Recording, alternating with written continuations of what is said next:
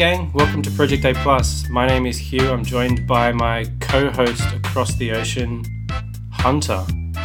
How are you today, my friend and co-host? Tired Why are you tired? because I have to work. Because you have to work in general, and just that constant prospect fatigues you, or what? No, because it's the holiday season. Been having to work more, and I basically have, have a full time job now, which is you know tired. Oh, I'm so sorry. How are you doing, my um, Antipodean friend? Well, I am not happy. Mm, why is that?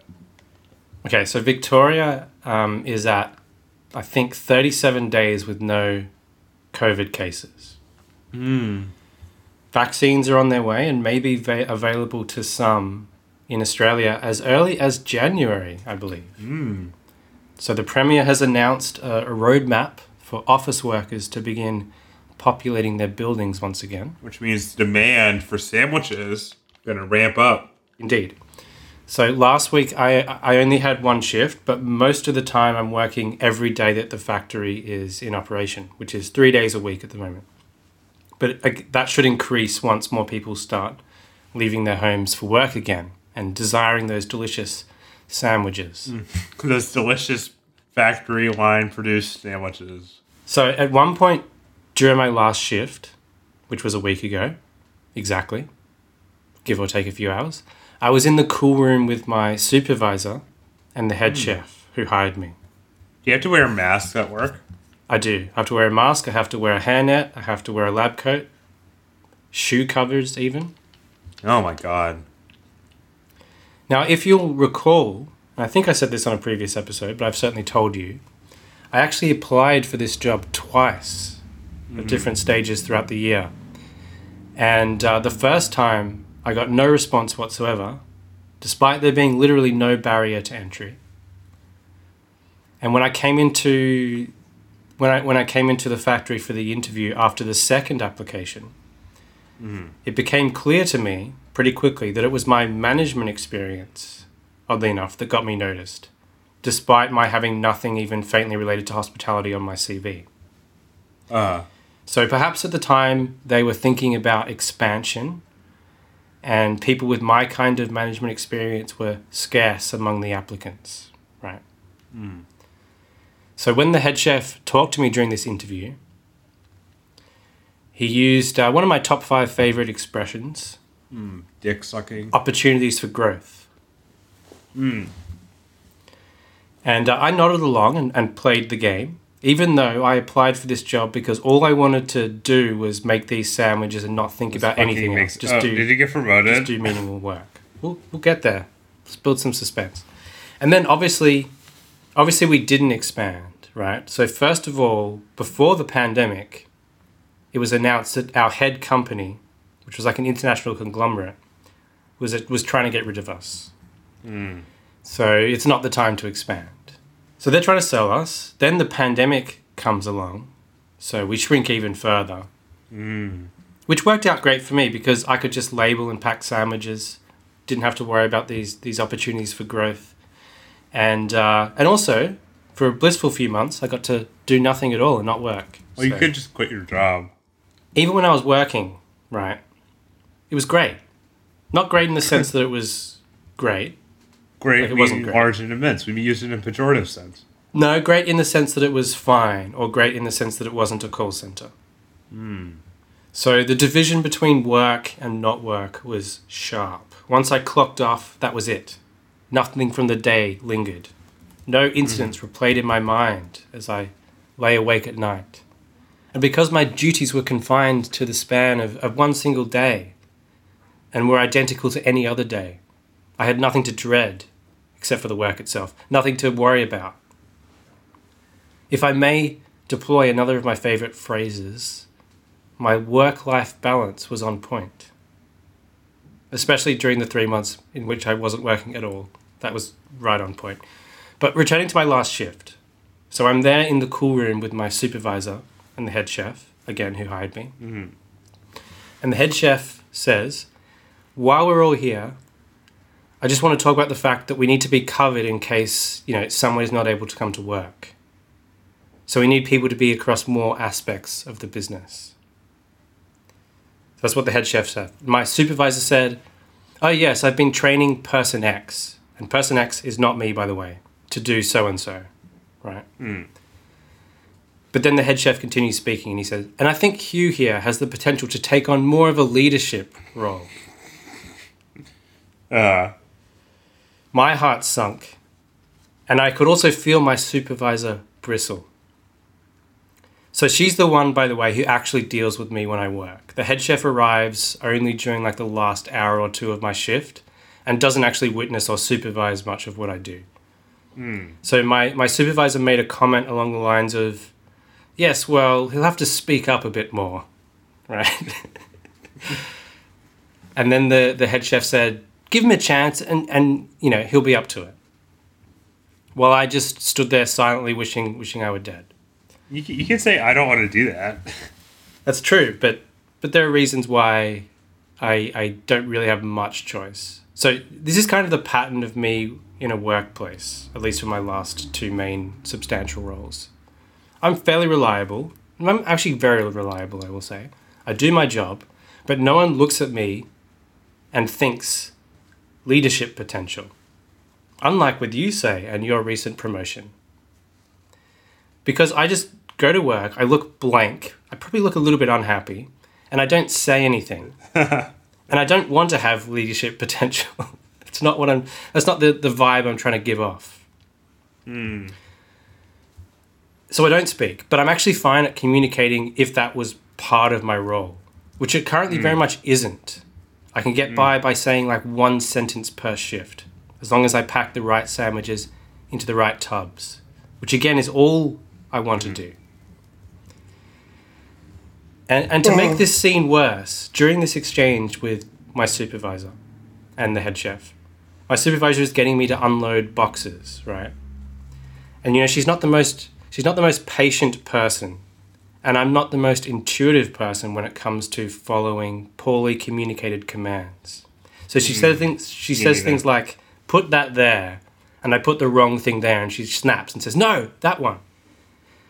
So anyway, that, that dreadful scene concludes. I go back to my other duties. I finish the shift and I clock off. And just as I'm about to leave, the head chef comes and talks to me again.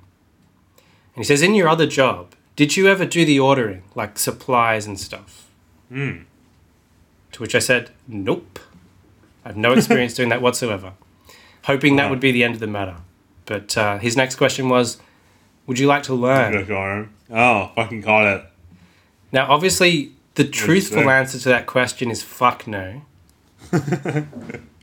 but mind you, this is the week where I just seen my roster and seen that even though like work is coming back, I was still only getting like one shift, right? So my shifts seem to be dropping off a little bit for whatever reason. Partly it might be because, actually, it's probably because my supervisor came back to work, so there's one extra person, I guess. Um, so I, I didn't really feel like I was in the position to turn down any extra work, really, if I'm only getting one shift a week. So I sort of reluctantly said, yeah.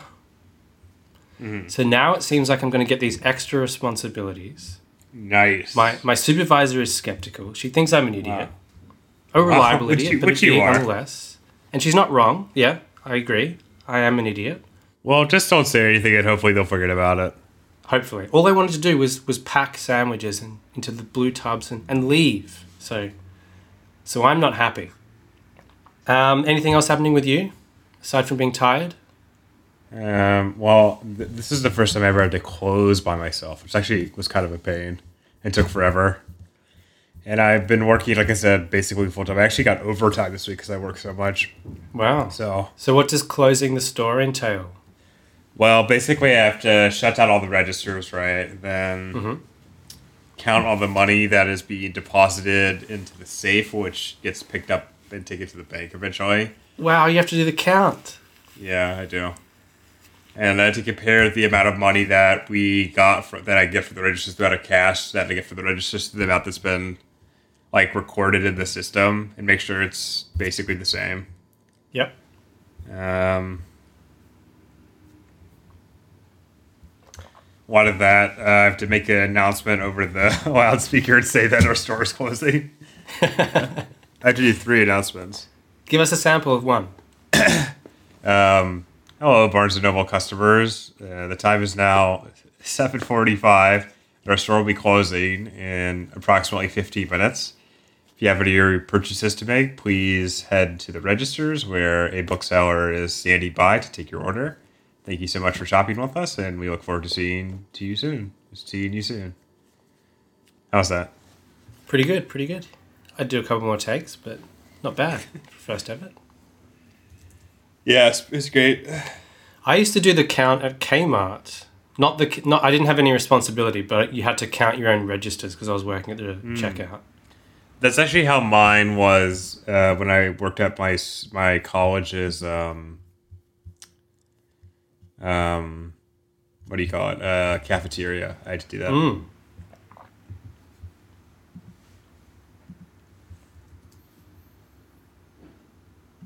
Very interesting, huh? Yeah. This podcast is off to a great start already, and we still haven't even begun talking about our feature. I guess we should talk about a movie we're fucking talking about today, right? We probably should, yeah. Yeah, it's a little film called Mank. Mank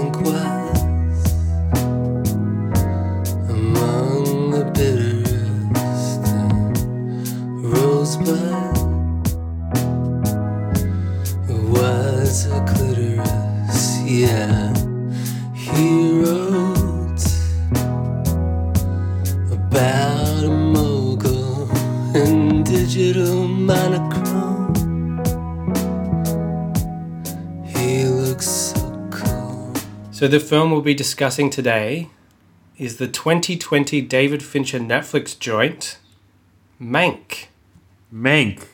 The fuck is Mank? All right, before we talk about that, Hugh, this sort of film is our bread and butter. Not Mank qua Mank, but Mank qua David Fincher's Netflix film. This is this is our film. If if Project A Plus can said to be have any films, it's this film. Am I right? Not quite.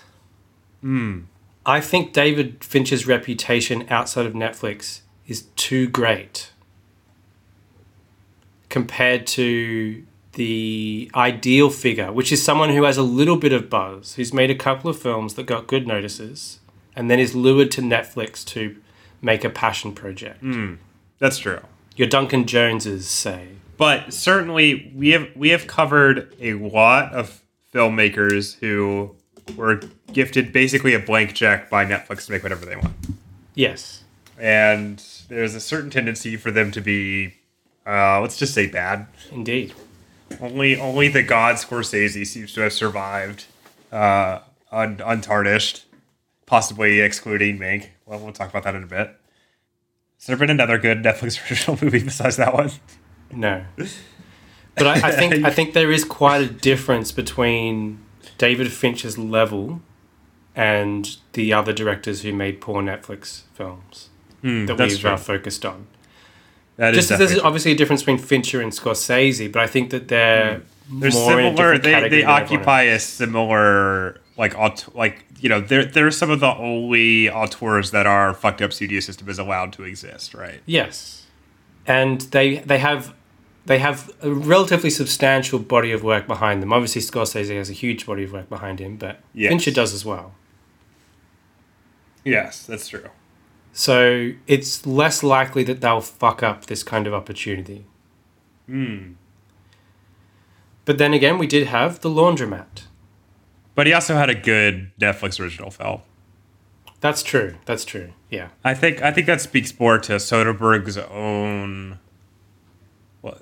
experimentalism, inconsistency as an artist than Netflix's poisonous uh, influence on his art. Yeah. Uh, but anyway, what is Mank, Hugh? What is Mank? Didn't I ask you that? I thought I asked you that. Every everyone knows Citizen Kane, right? That movie. You mean the greatest movie of all time? Well, let's not get ahead of ourselves. You mean one of the greatest movies of all time? I do. Let's say popular uh, film culture's greatest Hollywood film of all time, right? The consensus choice. I think for most of the latter half of the 20th century into the 21st century, it was the consensus choice. It was recently deposed by Vertigo on the Sight and Sound poll, but nonetheless, it's up there. It's like the cliche of what the greatest film of all time is. Yes. And, you know, a film that I personally have a lot of affection for. I don't know about you. I wouldn't say I have a lot of affection for it, to be honest, but I've always admired it, I guess. I I, I, love uh, you know I, I, I like Orson Welles. It's one one of the greats. But uh, let's see, we're not talking about Orson Welles, not really. What we're talking about is Citizen Kane's co-screenwriter, or if you watch the movie, it's only screenwriter, uh, Herman J. Mankiewicz, um, who is sort of this uh, saucy, booze-soaked uh, gadfly cum court jester. Come, Gary Oldman. C- Emphasis on cum. Uh, who sort of wanders around Hollywood, mocking everyone, unable to say anything without a little bit of a smirk in his mouth, mumbling, kind of hard to understand. Yeah, I didn't. What's he We'll saying? talk about that later. No, no, no, no, no. We'll talk about that later. No Yeah. spoilers. Uh, a man of wit and screenwriting ability, okay, who perhaps steps on the toes of some powerful people. Mm. Can never seem to keep his foot out of his mouth. Um, and the film is sort of it's it starts. Uh, let's see, it's a classic narrative that has sort of a, a thin um, frame story. In this case, uh, the true tale of uh, how, at least, well, you know, the, how Citizen Kane got written is is kind of a complicated matter, but basically, both Welles and uh, John Houseman, who plays sort of a minor role in this film, were working on kind of a one version of the script while, uh, as depicted in this movie, Herman Mankiewicz was uh, drying out in Victorville, California, home of the Victorville Film Archive for people who are fans of uh, On Cinema, the great comedy show. um, and uh, so he's trying out. He's writing. Um, what is that? What is is originally called American? Mhm. Uh, he's got uh, what, what's that word? Like ammunisis. How do you pronounce that word? You know what I'm talking about? No. Yeah, whatever. He's got he's got this this British broad who's who's noting down everything he says, taking care of him. He has this German uh, massage therapist, um, and basically the film is you know it, it's about him writing, and then he writes a little bit, and then it has a flashback to, um, let's say, a scene that seems to have uh, in the film's conception of Mank's ability inspired a part of Citizen Kane Yes. about about all there is to it. I think. A lot of the film focuses on Mankiewicz's relationship with William Randolph Hearst, Mm, that's true. famously the inspiration for Citizen Kane, and his mistress, Marion Davies. Yeah, and also his relationship with you know the various studio apparatuses, but all of it comes down to comes back to Hearst, even though Hearst himself does not appear in over much of the film. No. Nor does any character besides our good bud Mank. We should also give some context for how this film was produced. So, this is a long time passion project for David Fincher. It was a script written by his father, Jack Fincher. Yeah. Written at the instigation of David, I should add, because um, oh, I didn't know that. he actually, I think, gave his father the Pauline Kael article, Raising Kane, The much discredited Pauline Kael article, Raising Kane. and suggested there could be a film in there focused on Mankiewicz. Now I've heard that uh, Mr. Jack uh, Fincher drew from other, from other sources. I wrote a read an article by uh, Joseph McBride, the uh, film historian and Orson Welles dick sucker, uh, about other other possible sources for the script. So she included this book about Upton Sinclair and this uh, biography of Mankiewicz.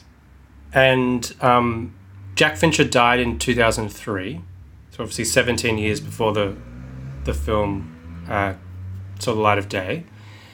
And the film was rewritten, um, uncredited but rewritten Yeah, by by his son and by Eric Roth, the screenwriter. Eric Roth, someone Fincher had worked with before. I think he wrote Benjamin Button and some other stuff, maybe. He wrote uh, Forrest Gump famously. but uh, Jack Fincher has sole credit. Fincher uh, desired to uh, make the film less anti-Welles. That was what the, the the story that's been, or the thing I read on Wikipedia. And I feel like that's pretty evident in the film, where Welles is barely in the film at all. Mm-hmm.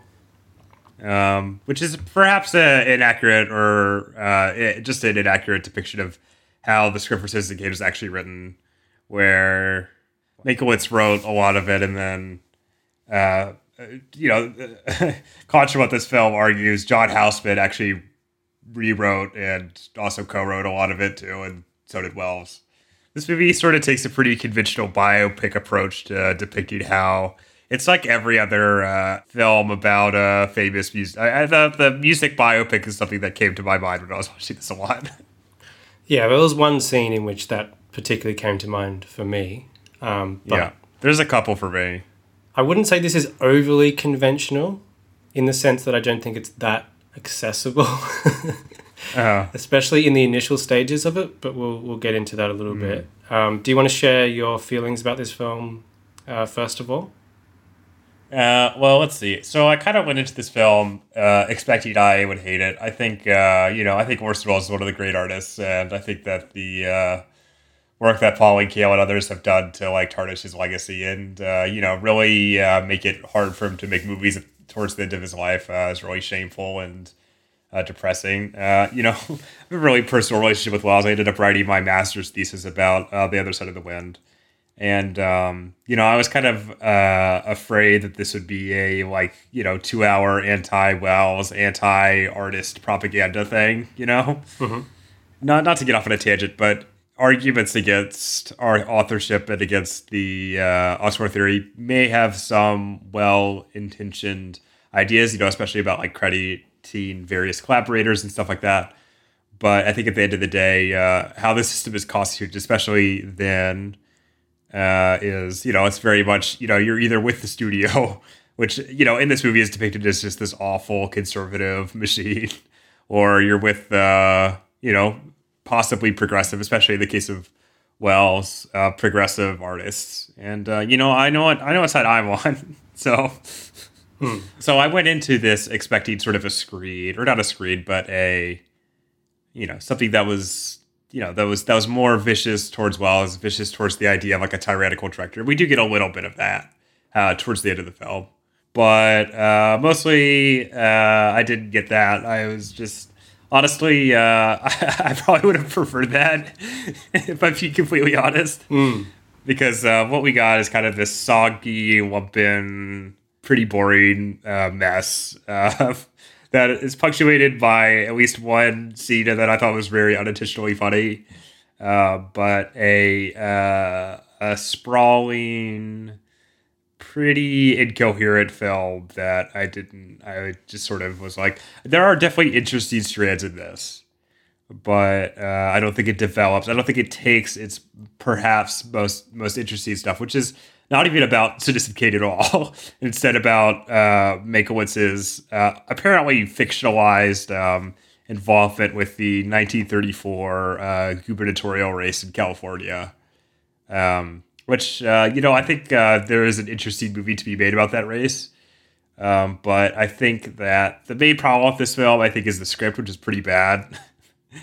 And also, I thought, uh, I think Gary Oldman is like, I have no idea why Fincher let him act this way because he's supposed to be like this, you know, witty gadfly, but you can't understand half the things he says because he's just like mumbling all the time. He just, I don't know, like he's not bad at being drunk, but he doesn't he doesn't seem fun to be around, which uh, I feel like would make this movie better if if if you had a performance that was a little more high energy and less like uh, stumbly and mumbly. I thought the photography was terrible, and uh, I I honestly am like I hope no one ever shoots in, in black and white digital like this again because I thought it looked like total crap. Yeah, that's about it. So I would say pretty pretty middling overall.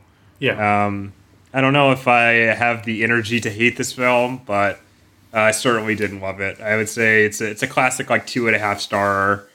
Um, and uh, I think the picture has succumbed to the Netflix curse, as it were. what What about you?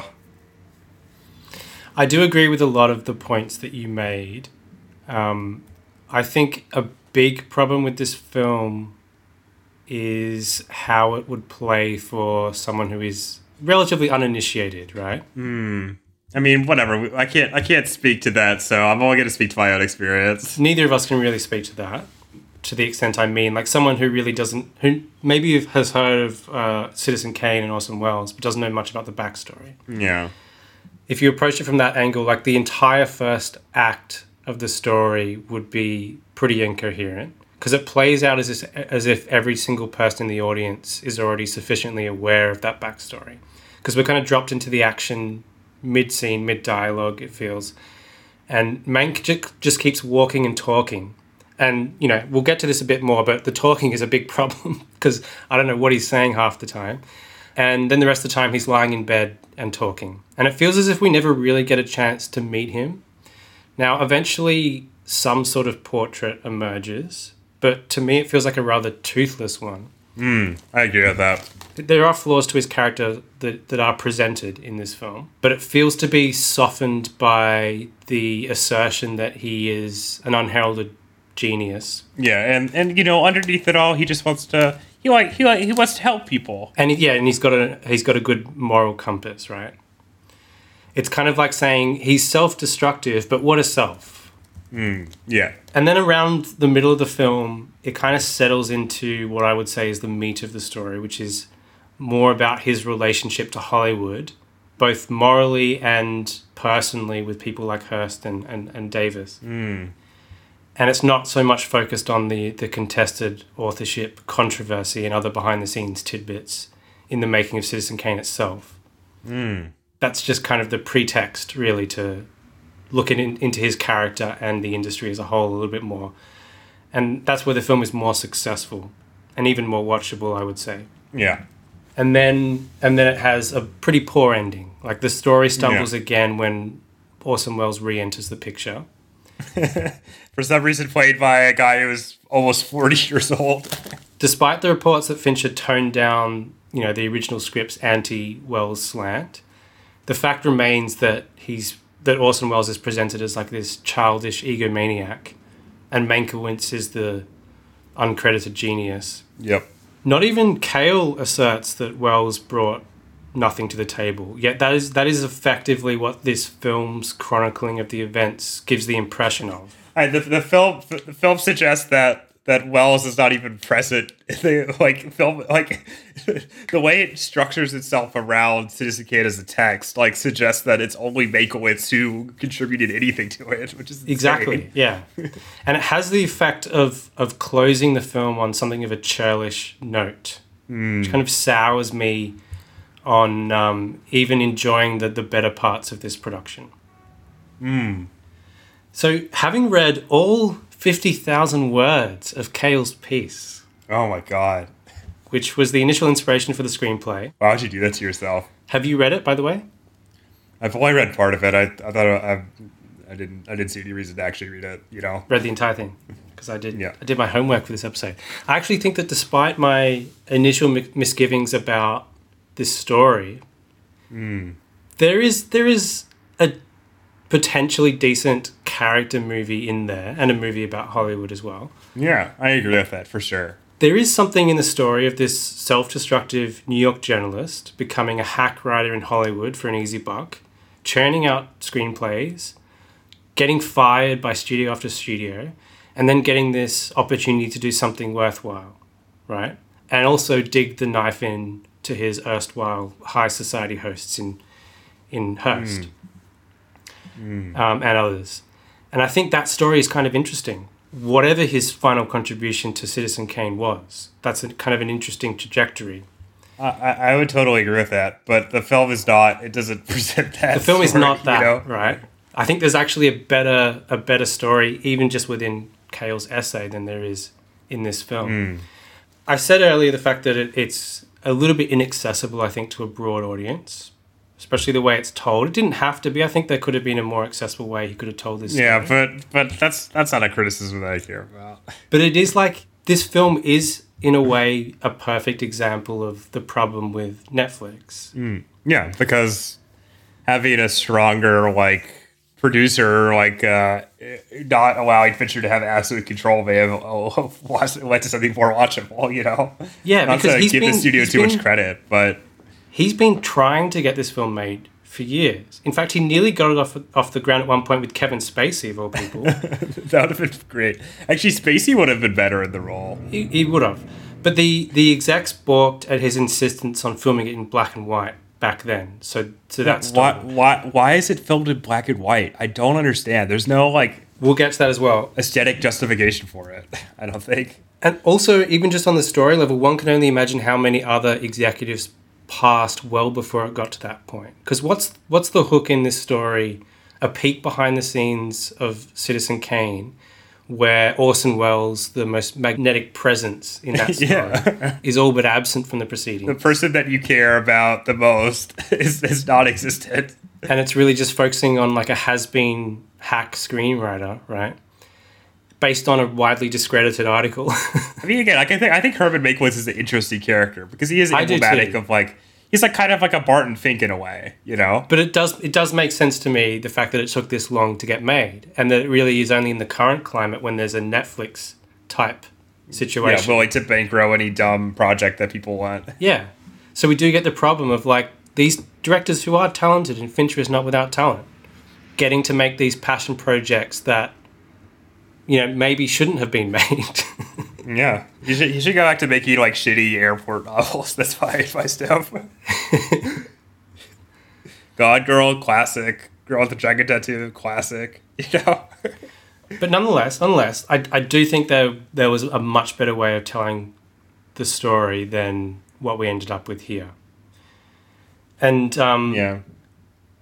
it's not the biggest problem in this production, but I, I completely agree with you about Gary Oldman. His accent sort of seems right, or at least it seems superficially authentic. But he makes a mush out of all of Mank's best lines, and that's a big problem. He does. Yeah. That's his whole. That's his whole That's his character. That's the reason you're watching this. That's why Welles was working with him in the first place. That's why anyone liked Yeah. him. That's why anyone gave him a second chance, right? I mean, he did the work some of the time, but he was he was a personality. He was a wit. yeah. I mean, his, his biography is called like the the wisdom and wit of Herman J. Mankiewicz. Yeah, and bearing all that beneath that uh, weird f- swathe of hair that Gary Oldman often has in films, Yeah. and that peculiar accent, And he just looks so old. his drunken affectations, and his refusal to fully articulate the lines, and it might be a sound mixing problem as well. None of that really comes through. Yeah. And you think that would be like the most compelling part of the character that you really want to present because that that Yeah. gets to the heart of the idea of him being a tragic court jester. I mean, It's especially true. Like, apparently, a lot of the stuff that he says in this movie is taken from actual like Mankiewicz lines. So Yes, some of it was recontextualized. Like he didn't do that drunken speech to Hearst. He made that line after vomiting in a different context where he vomited on a public occasion. But yeah, they do use a lot of his actual lines here and there. But uh, you, you barely notice them, even though when reading a lot of the backstory to this and reading those lines on the page, there are a lot of good lines that they could have used, but you just really don't get that from the film. Can we talk about the part of the movie that actually made me laugh, though? Yeah.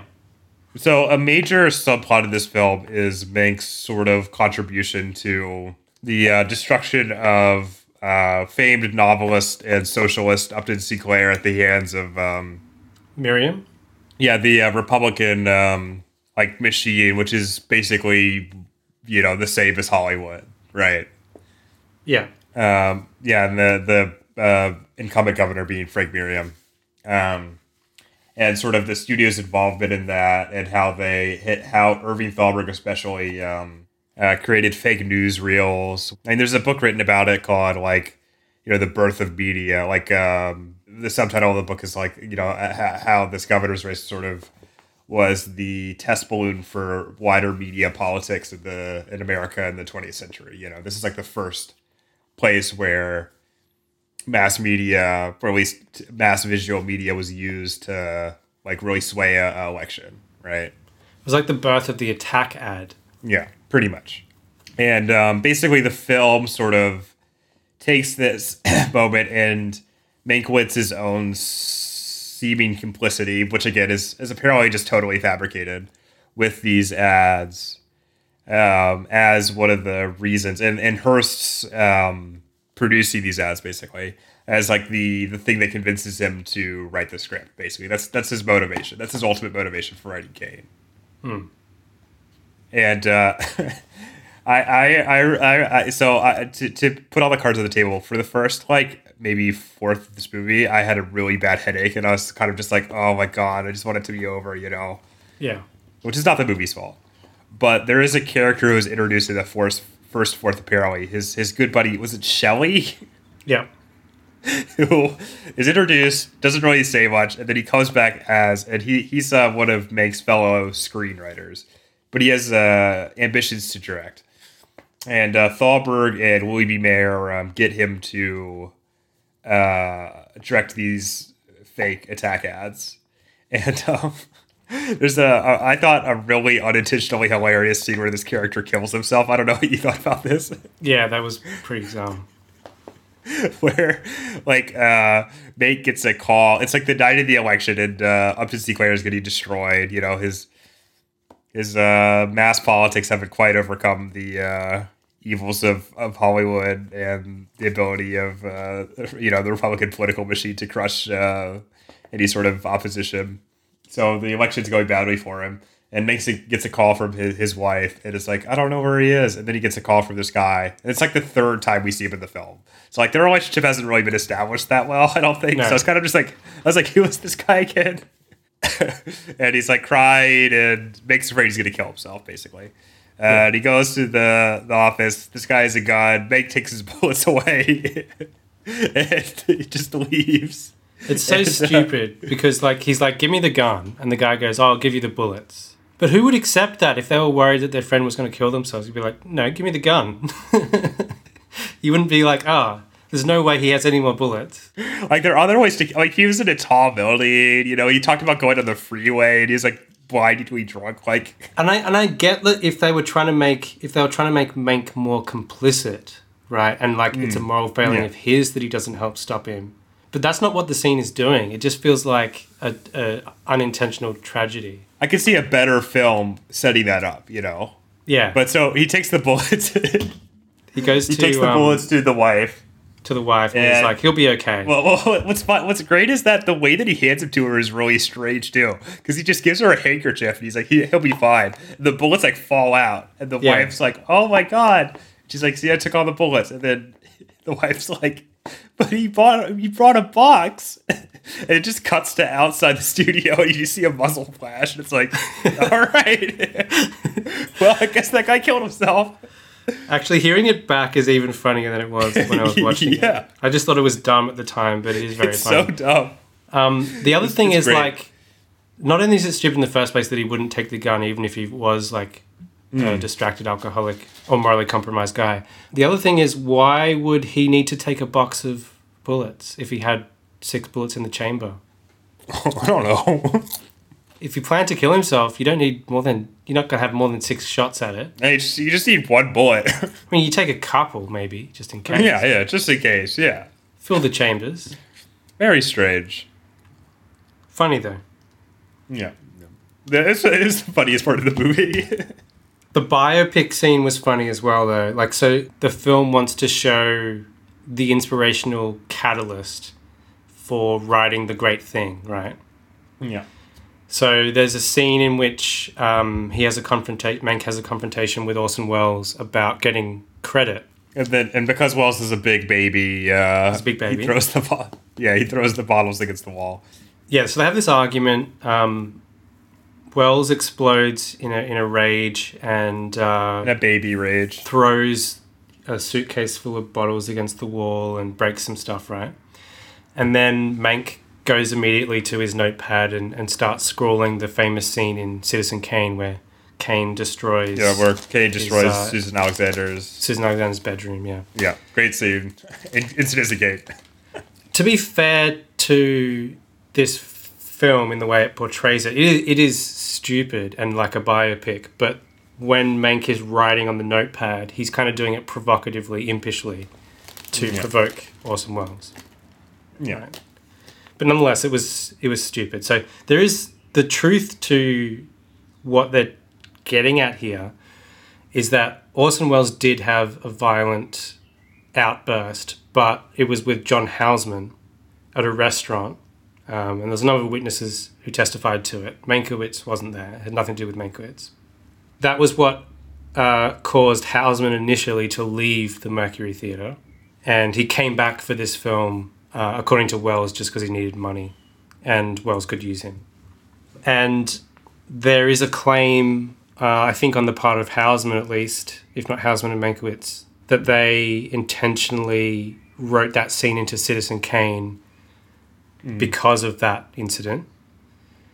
Whereas Welles himself said it was based on something he did in an earlier stage production. Doesn't matter what the truth of it really is, but that's the the basis for this scene in the script. Yes. No, no basis in the the film's uh, portrayal of it is no basis in reality is what we're getting at though. Nope. Um, and uh, you know, I, I don't even think eh, you know it's been a while since I've I've really like looked into this issue, and I was gonna read some stuff before this, but I just kind of ran out of time. But I've my read a lot understanding is that the, the the thing that they fought about in terms of credit was just the fact that Mank wanted to be the sole credited writer. No, so the original the original agreement was that Mankiewicz would not be credited at all. Well, that's that that's the contract that that they signed. Yeah. Now, reportedly, Welles's hesitation about giving him credit was because of his contract with RKO, which specified that he would personally write and direct the film and produce it. Hmm. But there are different accounts as to that confrontation for credit because there was a point Yeah. where um, Mankiewicz was considering going to the, the Screenwriters Guild for arbitration, but he withdrew his claim and he kind of knew he would not get it. Yeah. So there's there's uh, there's differing accounts about it. I'm not exact. I'm not sure I've quite straightened out the, the truth of the matter if that's even possible. Yeah, I don't I don't know if it is at this point. But um, it's not so clear cut as it was presented in this film. Certainly. Yeah. But anyway, at the end of the day, Mankiewicz is credited before Welles, so Yeah, so a lot of people who were defending Welles say that he specifically had him before his own name in on the credits, so that speaks to something. He didn't have to do that. Hmm. and he probably he did have to he did have to credit him at all. Let's talk about the technical execution of this film. yes, I would say about about the same level as uh, Citizen Kane, right? Yeah. So some of the decisions that, that Fincher has made, though highly questionable, are at the very least fascinating, at least to me. So the, the choice of black and white and the other retro touches, such as the old style film titles at the start, and, And, most uh, like obnoxiously cigarette burns. celluloid reel change marks and yeah cigarette Yeah. burns to give the feel of celluloid. Even, even though this was shot on a red digital monochrome cam- camera. that's that's why it's fascinating to me. The fact that he made these weird, like deliberately retro authentic in quotes choices. It's all kind of offset by his decision to use digital, not just converting normal color digital to black and white, but commissioning the company Red, Yeah. who produces a lot of the industry digital cameras, Yes. to specifically develop a monochrome digital camera. So it only captures shades of grey. I think he commissioned them like back in 2012, so it's been going for a long time. And then it's not just the image that the monochrome red capture captures, it's then treated to look like celluloid. Which just makes it look bad. I'm sorry. And and Finch's reasoning for this, which is again curious, is what if this film was made concurrently? This is a direct quote. What if this film was made concurrently with Kane, and what if Welles had something to do with it? which is which is a stupid thought exercise that makes no sense as soon as you think about it. Well, Welles and Welles and Fincher's styles are not similar at all. And also, why would he like approach it from that angle? Why would he do all the Yeah. the fake cigarette burn stuff and not think, "H- how can I shoot this on actual celluloid, or at least have the same aspect ratio as Citizen Kane and films of that era in Made in Hollywood? Not like the huge anthropomorphic thing that he's gone for here. Like why? Like I don't understand. That's why it's really fascinating to me that you've got this. It's like he can't relinquish control. Yeah, because Because- it's, like he's some sort of egotistical baby. It, it is like that because like on the one hand he's like I want this fidelity I want this to to feel authentic to the time and he's had this idea about what if it was made currently with Kane yet he doesn't want to commit to using the technology of the time or even accurately replicating it because he wants to have that control so he's Yeah. Finch is quite famous somewhat notorious for his extensive use of CGI the a, a use of CGI that goes beyond what you would actually read as CGI and notice as CGI. So things like using if he liked an actor's performance in one take, but he preferred the other actor in the scene's performance in another take, combining them, which is something that you see like George Lucas do um, when he was first working with digital film during like Phantom Menace and stuff like that. That's something that he would do. And I think that was the first time people were really doing that. what, what's the difference between Fincher and Lucas? Oh, that's right. One of them is a genius. Um, but anyway, Fincher Fincher goes a step beyond that, or he goes quite a distance beyond that. Actually, using digital technology to to get as perfect an environment as is possible to get. Right. So another another detail I learned about his process, and this began I think when he was doing the Social Network, is that he shoots a frame that is approximately twenty percent larger than what he intends the final frame to be and that's in order to give him the maximum amount of options in the post production editing suite. oh, it's like hyper coverage. Essentially, he can remove even the slightest tremble from camera movements and reframe shots at will. Wow, what a lunatic. Within, within a certain boundary, but, but it gives him a lot more freedom than he otherwise would have. And in this case, he ended up digitally stabilizing every single shot. Which again is a bizarre thing to do when you're going to such length otherwise to replicate a filmmaking style in which that sort of thing was just fantasy, like decades away from even being possible, let alone conceivable. Uh, can we talk about another scene in this movie that I hated? Which is the bit where he, he's writing the part, the famous part in, in, in Kane, where uh, Bernstein is thinking about the girl on the ferry. Yes. And then it flashes back to, to apparently Mankiewicz experiencing this memory. Which Fincher doesn't seem to realize what makes that scene great is that you don't see what he's talking about. It's just like this little, like, you know, spring of Proustian memory talking inside this movie. Like, I, I don't know. Like, that, something about that just rubbed me the wrong way. Like, why have this, like, weird flash back to that? Like, what, what was going on there? That just seems like an impoverished uh, imagination because it's kind of like, how do we make that moment interesting in terms of how it was conceived? Oh, I know. What if it actually happened to Mank and he remembers that exact moment in his own life? It's fucking so fucking stupid. Even though he has a wife in the film. Or was it Sarah who's depicted in the flashback? I can't Oh, remember. poor, Sa- poor Sarah. I don't remember. Who cares? Uh, the portrayal of Sarah is pretty poor in this film. So Sarah is Mankiewicz's wife. Yes. And it's one of those roles where it's clear that when they were writing the screenplay, Well, you're, you're getting fucking busted. um, maybe not so much Jack Fincher, but certainly when they're writing the screenplay for production in 2020 or 2019. They realized that it was a problem. Yeah, they were like, oh, this is a bit of a difficult role. How do we make her more of a stronger character in this story and not just the long suffering wife? and how do, how do we do that? By giving her one scene where she pushes against him, sort of. Yeah. Capitulates. It, it makes it worse, really, to me. It, it just it just kind of underscores the problem with the overall Yeah. narrative, especially like coupled with really old Gary Oldman, his young looking wife, and also Amanda Seyfried as well. yeah. That it just reinforces that, you know, old, fat, genius man and young ingenue kind of uh, Woody Allen dynamic. Why is he so old? I just why cast Gary Oldman? But the, the yeah, there's something weird about the mixing of this movie. I thought I thought a lot of the dialogue was kind of hard to to, to, to decipher. Yeah. It may have just been my TV, you know. No, it may not have been because Fincher, again, this is a curious technical decision, insisted on it being mono oral. Really? I'm not sure if that extended to the sound mix, I'm assuming so, but certainly the music score was mono. So, Uh, pretty pretty boring score. Yeah, Atticus Finch and Trent Res- Reznor trying to do period appropriate. Atticus Finch. well, it, it ain't fucking- fucking Jeff Daniels, bro.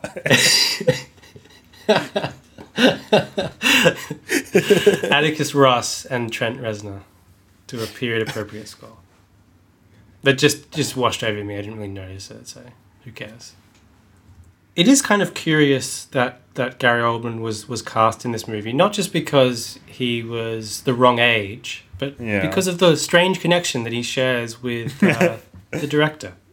Yeah, should we talk about this? I feel like our podcast is not equipped to to deal with this subject. Yeah, I'm sure our audience will be up in arms uh, if, we, uh, if we get the But bro, we have, to th- we have to think about after we get famous and people go back through the archive. No, I think it's worth mentioning. Hmm. Have a go, Uh, basically, uh, and we'll see if, if it lasts. and makes Oldman's. Oldman's third wife is a woman named Donya uh, Fiorentino, right? Mhm. Basically, they had a really ugly divorce, and this woman accused Oldman of domestic assault, right? And uh, you know, the authorities investigated. I'm reading the Wikipedia article right now. You know, the most highest uh, uh, level of of uh, pure knowledge here, but. Basically, you know, and because the police are always on the side of of, of, of, abused women, they awarded Oldman, um, you know, full custody of their children. Um, but sort of a strange thing about uh, this this marriage is that uh, this woman was also uh, married to a different man. His name is David Fincher. It's so strange. who um, apparently testified in Oldman's at Oldman's trial about um, uh, his ex-wife's like uh, habits of drug abuse. So I don't know what's going on there, but Hmm. something something something a little off for sure. Yeah, kind of a, a unpleasant note to end our discussion on. Unpleasant note for an unpleasant movie. We could go further into into the backstory, just because I don't I don't want to have wasted my time reading that fifty thousand word uh, essay. Oh, If I don't use more of it. It's a, you already did. It's a bad essay. It's not. Ga- I don't think it's a Kael, bad essay. Kael's a bad writer. No, I don't think she is. She is. I don't think she is. You should read uh, Renata, Renata Adler's uh, infamous takedown of her. That's a good piece. I don't think necessarily that a lot of her points as a critic are especially valid. And obviously, She's there's an problems okay with this particular prose piece. stylist, But yeah, but she's an entertaining writer, at, at, certainly at times. but well, a lot of her actual prose is also pretty clunky and nonsensical too. I think. Anyway, But anyway, I did read this piece not a fan. and hmm. some other pieces. So there's Nah, let's, obviously just, let's just skip it. Who cares? no. I'm reading this. I I, I I've read this all night. So That's your own fault. so there's there's definitely an ideological bias in Kael's Hmm. piece. Like a sacred cow, like Citizen Kane, was basically the perfect film with which to discredit auteur theory film criticism. Now, what's strange is that um, she feels the need to assign it to an artist at all. You know. What do you mean? Well, it's not like she's like, oh, you know, this is a product of of lots of collaborators working together. You know, I mean, you know, I'm I'm speculating to some degree, but it, it's very much like, oh, Mankiewicz is responsible for the way Citizen Kane, like the the good parts of Citizen Kane, right? No, that's not correct, actually. So I think her piece has been mischaracterized um, because people do often say, as you just did, that it's an attempt to credit Mankiewicz as the real genius behind Citizen Kane, right? Hmm. And I, I get why people get that impression because she's clearly trying to go against the tide and the length that she talks about Mankiewicz in the piece and the, the detail that she gives to try and um, highlight his contribution to the project obviously distorts the picture it gives about the making of Citizen Kane, no matter what she says. But nonetheless, for all that is speculative and uh, false, she doesn't go as far as to say that Mankiewicz's contribution outweighs Welles's own. She does overstate her point a trifle, hmm. but what, what she's really trying to do is highlight the contribution of someone she feels has been neglected. Hmm. And she does the same to a much briefer degree with Gregg Toland. And I don't think that she was trying to diminish Welles's own contribution, but to provide a corrective to the discourse around Welles at the mm. time. She does credit him at length with a lot of what she thinks makes the film successful, despite her mm. reservations, including his own performance. Um, mm. Though obviously she she doesn't hold him in the same esteem as some of her peers. So it's more that she is taking a different approach to writing about Citizen Kane, and that approach was framed around Mankiewicz and his journey from being a journalist and contributing to all those other Hollywood films that she liked in the 30s, mm. and also recognizing that his personal connection to Hearst and his work on prior films that she enjoyed contradicts the like narrow assumption that that Citizen Kane sort of sprang to life purely from Orson Welles' brow, and then everyone, else's con- contribution was like sublimated. She doesn't really make any outsized claim about his like Mankiewicz's genius as a writer, and she criticizes the script of the film, um, and is very dismissive about his output after Kane, but she kind of uses him to tell a, a different kind of story and to kind of dismantle the notion that Welles was just a one man band boy genius. Which I think is sort of fair enough. A lot of what she says has been rightly discredited. So there was a piece written after. There's a few pieces written in the wake of her publication. It was like intentionally provocative, as you imagine. One of which was written by Peter Bogdanovich. Well, it was quote unquote written by Peter Bogdanovich. Yeah.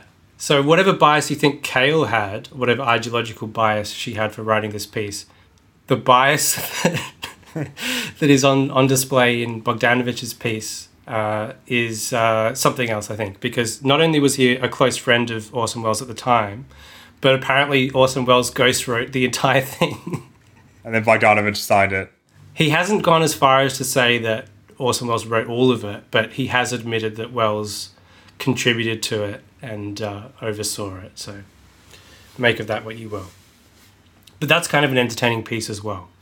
It, it is kind of still true, no matter what, what ripples Kael caused, that Mankiewicz gets lost amongst the, the, the at least the popular conception of, about Citizen Kane.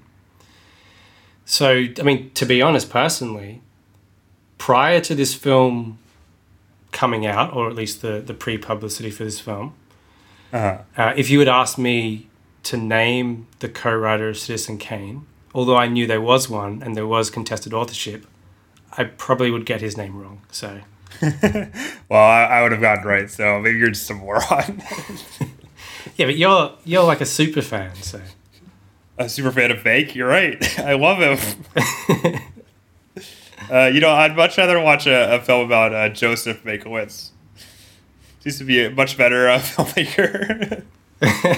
Despite this film sort of like, oh, look at this child. But, uh, you know, motherfucker wrote all about Eve and directed it too. Like, yeah. The- also, funnily enough, apparently in real life, Mankiewicz was quite cruel to his brother and referred to him as an idiot a lot. So, referred to him as his he- idiot brother, which is not extant in this depiction of the event. I mean, they, they clearly have a uh, uh, falling apart relationship. So, but there's the, there's a there's a kind of there, it does soften him. There's that really stupid scene. I mean, which is apparently true in real life, where it's like, ah, but why do I tolerate Herr Mankiewicz because he saved my family from Germany?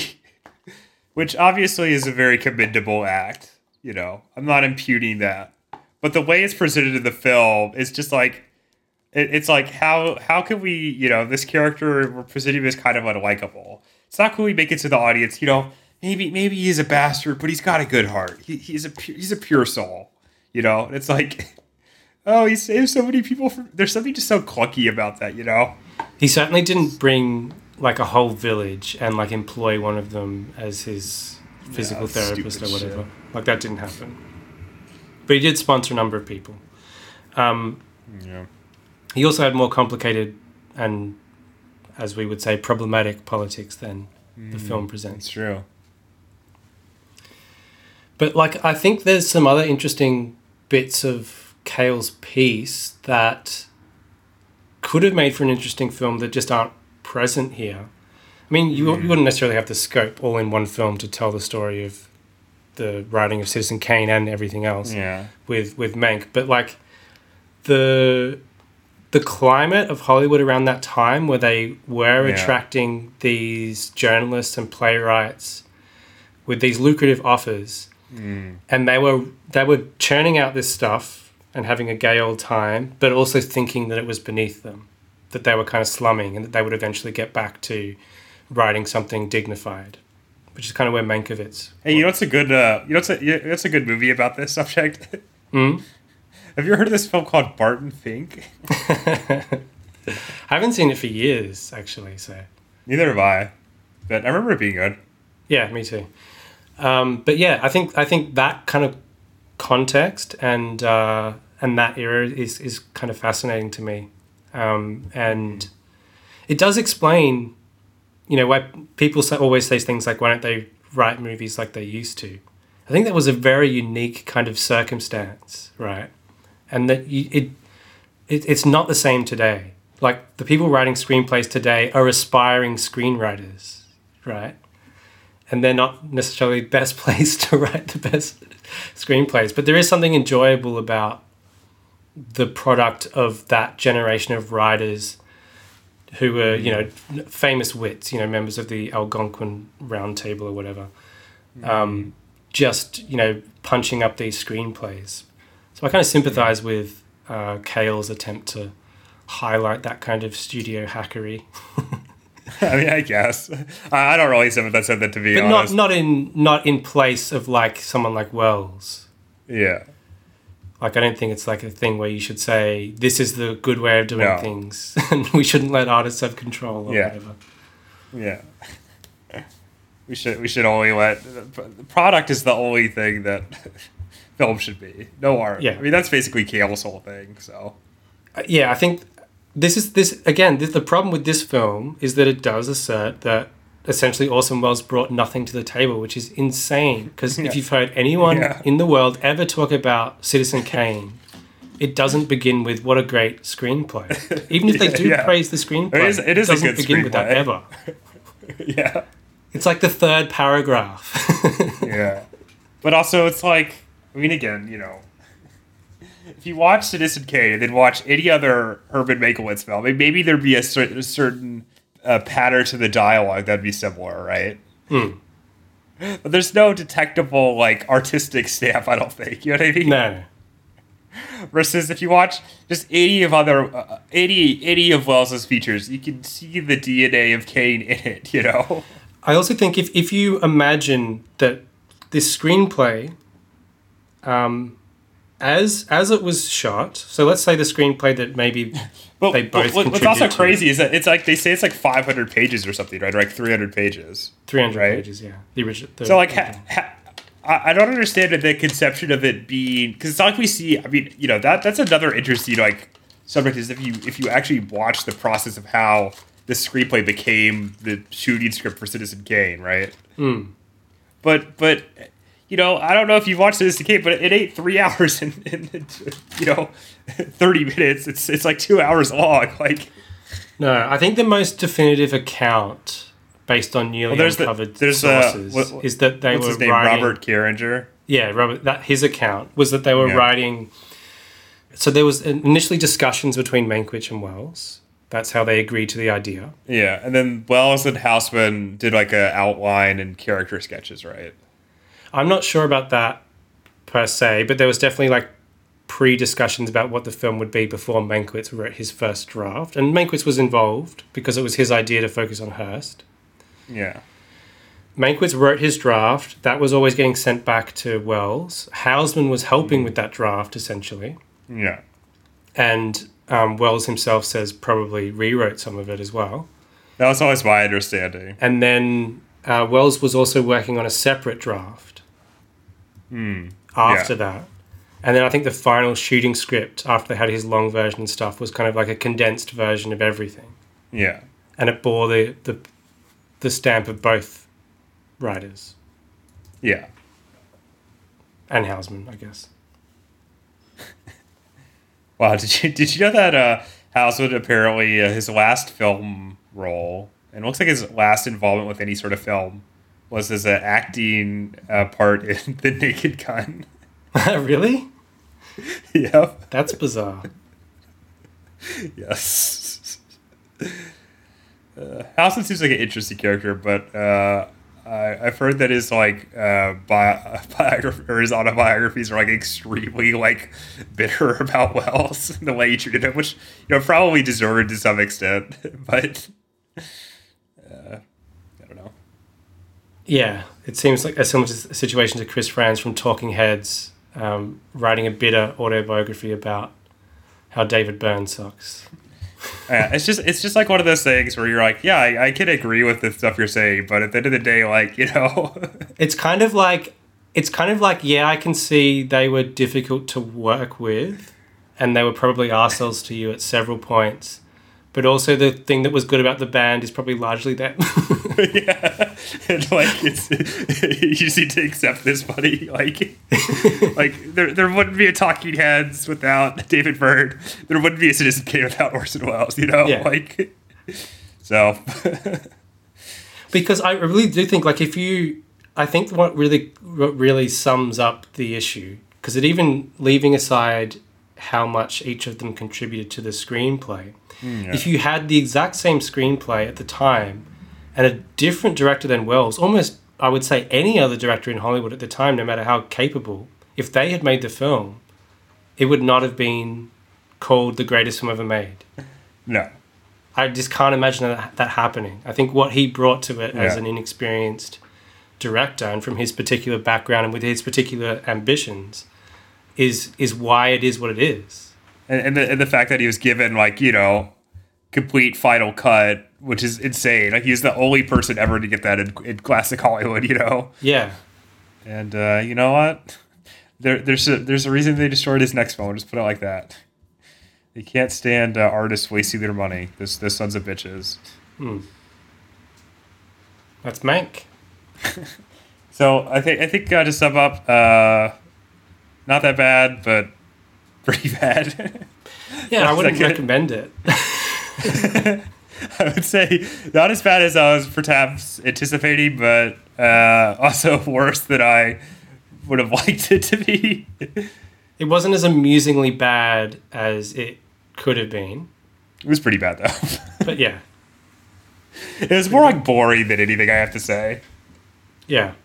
Like there's like long stretches of it where I was just like, oh my! Like I, at one point I paused the film. There's still like 40 minutes left, and I was like, how could I possibly get through this? Do you think this will be a big Oscar player? I bet it'll get nominated for some stuff. I can imagine winning like a, a cinematography award. I can I can imagine it winning this year just because nothing else is coming out, Well, that's possibly true. Yeah. and you know Hollywood loves movies about Hollywood. Anyway, it, it, would have been better if it was just about the the stuff about the. I, I, think a really good movie could be made about the. Uh, 1964 or 1934 uh, governor election based on the information that's in here. Yeah. So I actually like the fact that they included that aspect to it. I, th- I thought it was kind of important to its uh, portrait of Hollywood at the time. I don't think it was necessary to make Mankiewicz like directly involved in it to the extent that I, they I- do. It's just weird. It, it, it feels like, in a way, it sort of takes a bit of the bite out of what it's saying, you know, by making it just part of like this sort of backstory to Citizen Kane as opposed to something that's interesting and exploring. Yeah, I agree. It should have been the backstory for his involvement in that world, right? And that Citizen Kane gave him an opportunity to like sort of break from it, Yeah. but not because like he was directly, you know, um, outraged by the Upton Sinclair thing, but for different reasons. Which. Farrell again, like Farrell had no involvement in it whatsoever. He should have just been like a complicit figure at the time. If- Yeah. I think I think it's good that they included that aspect of it, but it doesn't quite work the way they did it. It, it made me wish there was just a separate film about about that. I think I think Yeah. you could make a really good film that's like sort of like I don't know, like if you took like a, a L.A. Confidential esque plot Mm. and style and applied it to that, I think it would be interesting. But but uh, but no, we get Mank instead. When you told me that Upton Sinclair was going to be played by Bill Nye, my thought was Bill Nighy, the British actor. And I joked with you. I joked with you when I said the science guy. I was like, oh, it's obviously not the science guy. It's, it's Bill Nighy, the British actor. That's why I was talking about his accent all the time. And then I'm watching this film, like, what? it's the I mean, he's guy? like he's barely in it. oh, I just thought you didn't know who that was. That's why I was like, oh, okay. no, I know Bill Nye, the science guy. it's so weird. Why why cast him? Uh, anyway, That's it. Mank. that's it. See see, see you in hell, Mank. uh, anyway, uh, bonus features. Oh, no, no, no, the quiz. We forgot again. I know. well, too, too late. Next time. Whatever. There, there would be no trivia that we could do for this one. This would have been a good one for trivia. Yeah, I would have. Uh, next time. Next time. Next time would be even better because it'll be the, the holiday special. It's all Christmas, yeah. All right. Bonus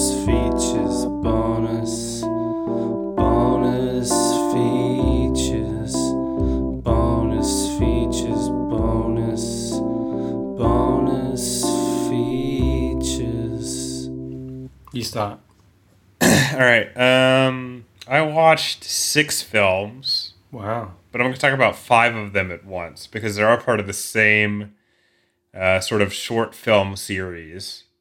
Which is, I finally, after uh, almost two years of having a Blu-ray on my shelf, decided to dip my toe into uh, Krzysztof Kieslowski's The Decalogue series. Mm. And I watched Decalogues number one through five.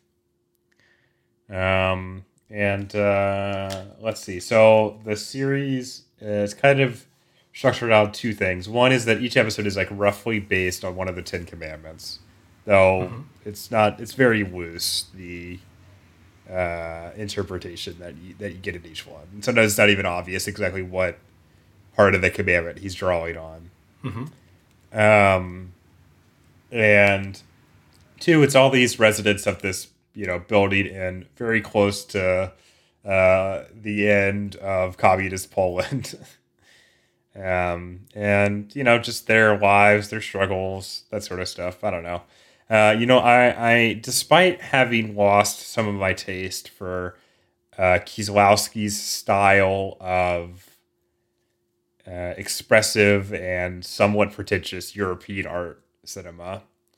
I found the at least uh, five the, the five episodes that I've watched so far to be very enjoyable pieces of work in terms of their you know narrative daring, the way they take familiar genre elements and configure them to their own ends, and um, some of them are I, I enjoy the tonal variance across the whole of the series.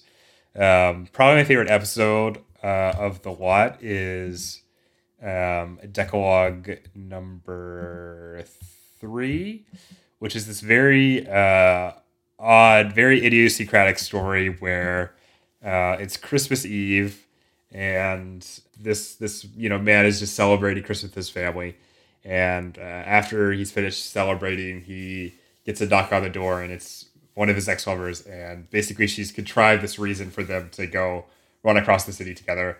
This very sort of odd and extremely compelling. Um, I don't know, uh, settling of accounts, and I thought it was extremely, you know, it was just it's just well done, very um, very specific and and uh, a very interesting way to deal with this sort of like passive fidelity uh, in a way that I hadn't thought of and thought was quite ingenious and moving at the end. Um, some of the episodes are better than others. There's one that's about uh, sort of about incest that I didn't really care for that much. Um, but Kieslowski's craft is impeccable. His actors are, um, you know, stumble upon the sublime, and his cinematography is nothing less than uh, always compelling. So I think this is a, uh, despite its imposing length and despite some of my um, barriers uh, to this, I think this is an extremely well wrought and um, engaging uh, series of films, and I would uh, recommend watching them. And I uh, look forward to watching the remaining five uh, next week. I haven't seen a single frame of a film that that guy has ever directed, uh, with the exception of like production stills or clips that people show on TV or something. So there you go. Uh, I watched one half of Red when I was in college and didn't finish it. Oh, so you haven't seen that trilogy? Mm-mm. It does. It does like it. It sums up like a. Uh, I don't know. It feels like the embodied embodiment of my uninterest in that type of European art movie, mm. or at least it did when I was more of a callow youth. It's pretty. It's pretty good. I think. I think. It, I think it's. It goes beyond that. I'm sure it does, but it's one of those things where you're like, yeah, I don't have to watch that right now. I'll watch it at some point in my life. Yeah, yeah I agree. Uh, this is finally the part where I uh, I decided to watch it. So, hmm. well, this is before the trilogy, I'm guessing. 1988. Yeah, I guess. Yeah, so. yeah. Because the trilogy was the last stuff he made. Okay. Then he then he died. Did he do that killing like, film? like a loser? Yeah, that's based on one of the episodes. Oh, is it um, really? Okay. In here, yeah. I was going to watch that at one point, but I. I, I think as part of a contractual obligation when he produced the series, that he expanded two of the episodes into a short film about love and a short film about killing. Okay, right. So, the only other movie I watched was Jim Jarmusch's um, Ghost Dog Way of the Samurai, which I thought Ooh. was also bordering upon the sublime. Um, and uh, I'll just say this, which is it's the only film uh, the only American film that I've seen that seems to capture some of the melancholic city uh, energy that a uh, Takashi Miike film uh, captures. Um, even if it doesn't, uh, let's say, indulge in some of uh, more grotesque elements, but I thought this was frequently funny and quite moving. Um, you know, attempt to to uh, I don't know, work through like some postmodern bullshit. So good stuff. Good movie. Mm-hmm. Good soundtrack. So what have you been watching, my my friend? Uh, let's have a look. Let's have a look. Let's start with um, Palm Springs, shall we? Mm. Oh God. Sundance hit. I hate I hate the, the, the worst two words in the English language. So, I, am assuming you know the premise of it. I don't know if I need to say it. Yeah, yeah. I, I, read the I read the uh, spoiler review of it, so I'm assuming most people know. So, even though I am susceptible to to this type of variation on Groundhog Day, the problem is, of course, that Groundhog Day pretty much nailed it out of the gate.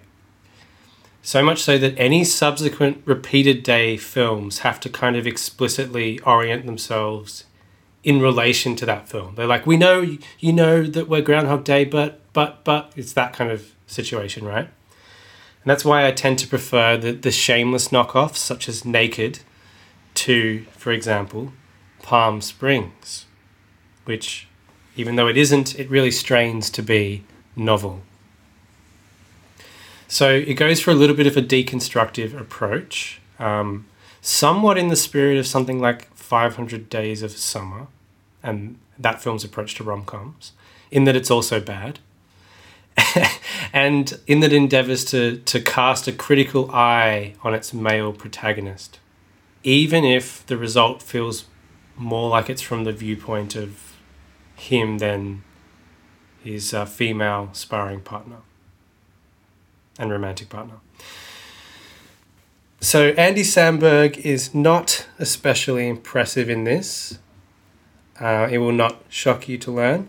I think his range extends to the top of the, the TV box and no further, or at least no further than the kind of broadly comedic films he used to make, like Hot Rod. Wow, that that was like a make line. It was great, wasn't it? His uh, no, no, no. Wait, can, you, can we get it again so you can like mumble a little bit? Just have no special preference. I just want to the top of the TV box and no more. or at least like from the from the coming from. Wow, just like Meg. What a great podcast! The way we folded in an additional criticism into Mank when we're talking about a completely different film. Genius. His uh, so Samberg's acting style is essentially a collection of ticks and mannerisms and, and comic stuff like that. Stuff that that genuinely makes tepid sitcom dialogue work pretty well, but doesn't really amount to a fully fleshed out character um, in this type of film. So his romantic interest here is played by Cristin Milioti, who you might know as the mother from How I Met Your Mother No, I think I know her from TV's Black Mirror. or TV's Black Mirror. And she's much better than he is in this film. She's certainly better than the material she's given. But for all its attempts to critique Andy Samberg's character, Milioti's character here feels more like a Ted Mosby fantasy than an actual woman. Despite or even because of a conscious effort to make her seem kind of fucked up as well. I mean, I, I think her performance goes some way towards rectifying the problems of the screenplay, but not not far enough. You only do so much.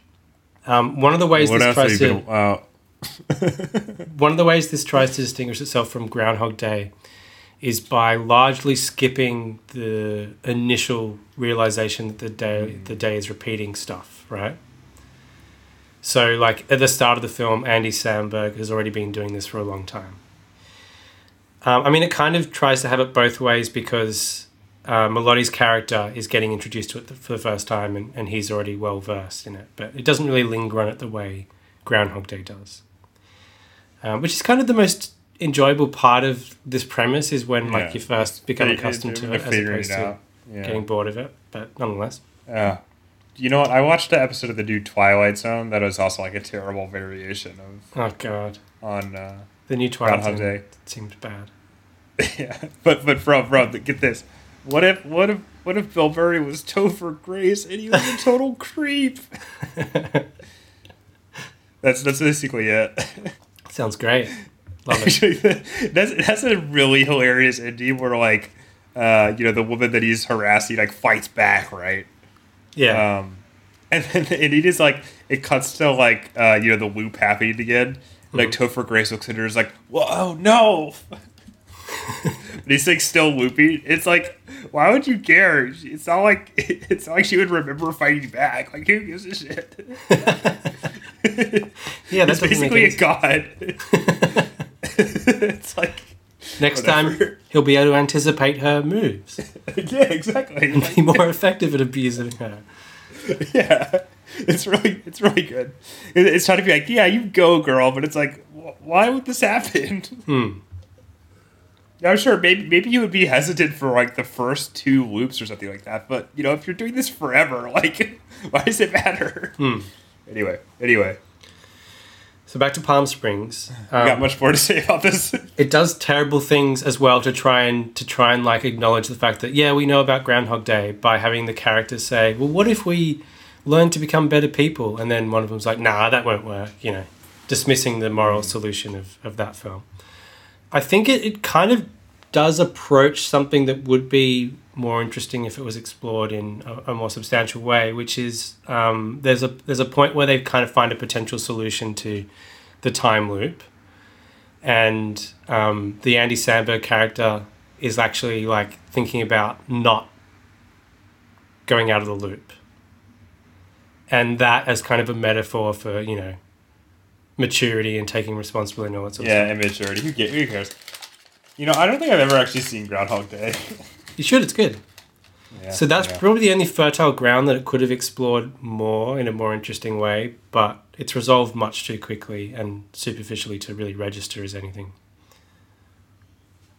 So, as usual, all this Wait, you still, you still have more to say? latest variation on the Groundhog Day formula does is instill a deeper appreciation for the original.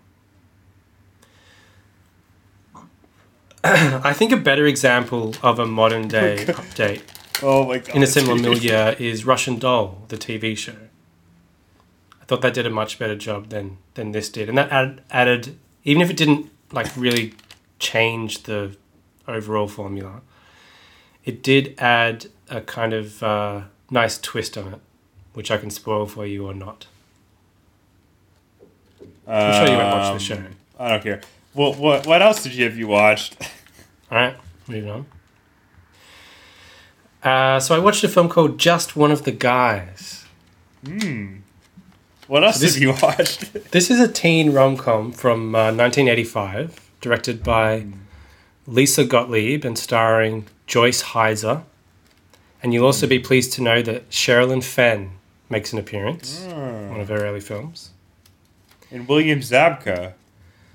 So Hyser plays a high school student who gets rejected for a, newspaper internship that she had her heart set on.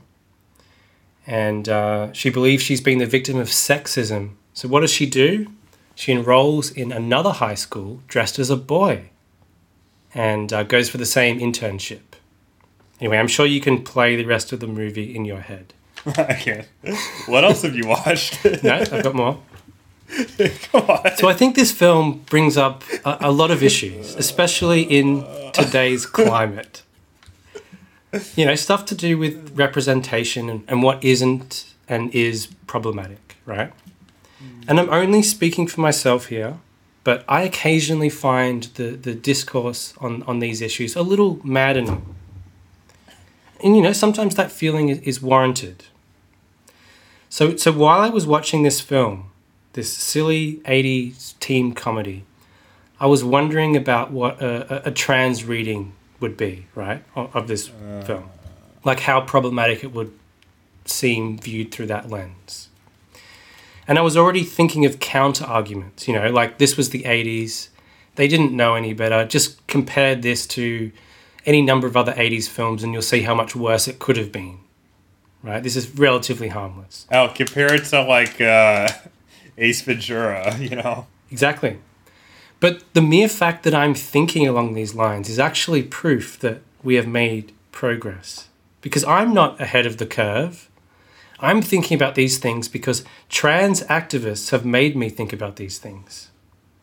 Trans people aren't new. It's not a, a trend among millennials. It's not something that happened because of some progressive agenda. I've been aware of trans people for as long as I've been alive. What is what is this? What's going on? But I wouldn't have been having these thoughts, right? I wouldn't have been having these thoughts watching this movie if I was watching it in the 90s, say. And that is why representation really does matter. Why talking about these things matters, however frustrating it may seem at times. Because no one likes to have their views challenged or feel outdated, like they've been overtaken by a new generation who knows better than they do, who are better people than they are. The way I think has changed because of trans activists.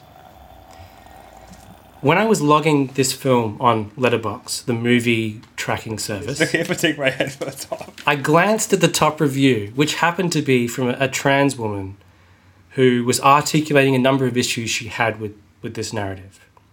In fact, it was such an unpleasant experience for her that she couldn't even bring herself to give the film a star rating. And my immediate reaction, I'm being honest here, was come on. Sure, this is outdated, but in the context of the time in which it was made, it's, it's pretty harmless. And then I thought, no. Reviews like this is how we change. My knee jerk resistance was because I felt threatened in some way. I just wanted to enjoy this silly film and not feel like a bad person for doing so. In fact, I was about to award the film three and a half stars. It's pretty generous. But after reading that review, I couldn't go through with it. This woman had legitimately changed my mind, altered my perspective, made me see something in a different way. And I didn't want to be one of those people who just dismissed her because it made them feel better about themselves. I wanted to stand with her, beside her. I wanted to be a good ally, whatever it took. So I gave it three stars. that was pretty good. Wait, what else did you what else did I watch? Let's have a look. Uh, I watched Return to Me. well, let's let's open up my phone so I can read another seven paragraph read. I've got nothing on the rest of them.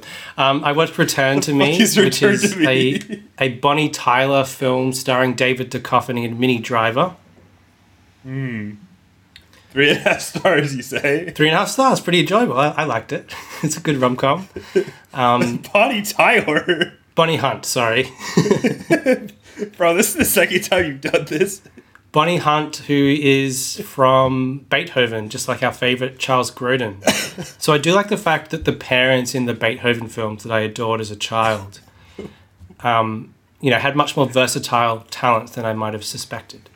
And um, I do like so this is like a dead wife rom com, Oh, the best genre. but I do like the way that she shoots that sequence or edits that sequence because it's just like David Duchovny with his idealized like childhood sweetheart, you know, um, charitable wife who is like protecting the chimpanzees or some shit, and then it's like a smash cut to like David Duchovny with like blood on his face pushing a trolley through the hospital. Hospital, okay, you know, I, I, I don't care that much, to be honest. But I, I did just find a movie that she's in that sounds incredible. Are you ready for this? I'm just gonna read you the. Uh, just here. This is a film called "Kissing a Fool" by the dir- director Doug Ellin. Okay, mm-hmm. I think directed. Uh, he directed Entourage. That's what he's best known for. Is he? Oh, so he's a genius. Entourage. Yeah, yeah.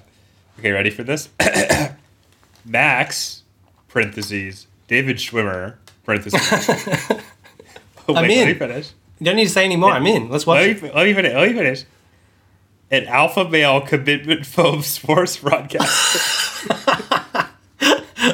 wait, wait. I'm not. I'm not done yet. I'm not done yet. I'm not done yet. And Jay, parentheses, Jason Lee. parentheses. wait, let me finish. a neurotic novelist.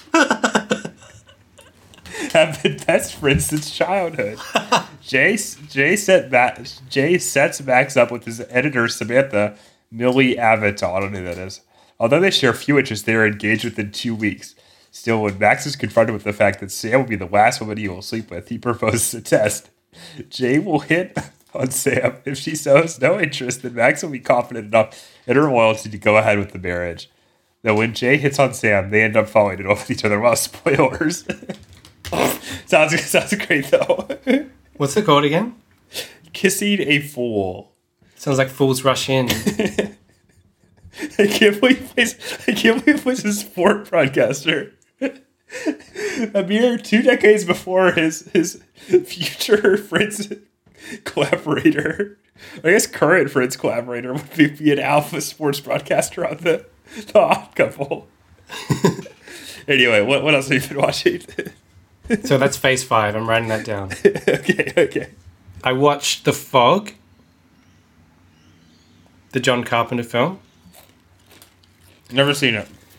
I would recommend it. It's a strange it's a strange beast, but a lot of it is so pleasurable that it's like it's like John Carpenter crack or John Carpenter ASMR or something. Well, you got you got Cundey doing the the cinematography. That's all you need, really.